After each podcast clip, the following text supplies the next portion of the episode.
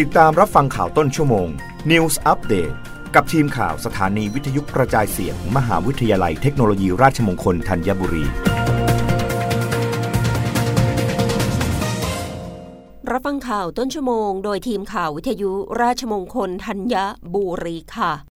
เลขาธิการสภาการศึกษาเผยผลวิจัยชี้โควิด -19 กระทบสุขภาพจิตนักเรียนห่วงปัญหาบูลลี่เด็กเครียดฆ่าตัวตายพุ่งสูงในกระทรวงศึกษาธิการลดวิชาการเน้น Active Learning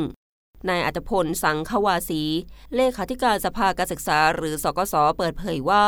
การระบาดของเชื้อโรคโควิด -19 นอกจากจะส่งผลให้เกิดภาวะการเรียนรู้ถดถอยแล้วยังทำให้เกิดภาวะการเรียนรู้ทางสังคมและอารมณ์หรือ SEL ถดถอยไม่แพ้กัน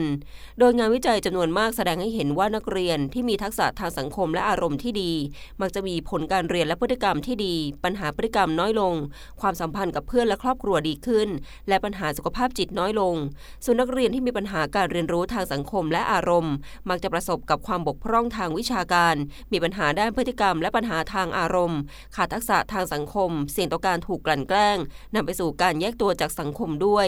ด้านนายสมพงษ์จิตระดับนักวิชาการด้านการศึกษากล่าวว่าโควิด -19 ส่งผลกระทบในทุกด้านโดยเฉพาะสุขภาพจิตเพราะต้องเรียนออนไลน์ทำให้เด็กเงียบมากขึ้นเล่นกับเพื่อนไม่เป็นมีปัญหาการเข้าสังคมกล้ามเนื้ออ่อนแอและเห็นได้ว่าหลังเปิดเรียนออนไซต์จะมีข่าวเด็กเครียดก้าวร้าวฆ่าตัวตายเพิ่มขึ้นเกิดปัญหาบูลลี่ภาวะทางอารมณ์ไม่มั่นคงซึ่งตนมองว่าเด็กไทยจำนวนมากมีภาวะการเรียนรู้ทางสังคมและอารมณ์ถดถอยแน่นอนเพราะหยุดเรียนเป็นเวลานานประกอบกับสภาพแวดล้อมของสังคมไทยไม่มีใครช่วยดูแลสุขภาพจิตเด็กไม่ว่าจะเป็นครอบครัวที่ไม่มีเวลาดูแลลูกครูแนะแนวที่ไม่ช่วยเหลือเด็กได้ตรงประเด็น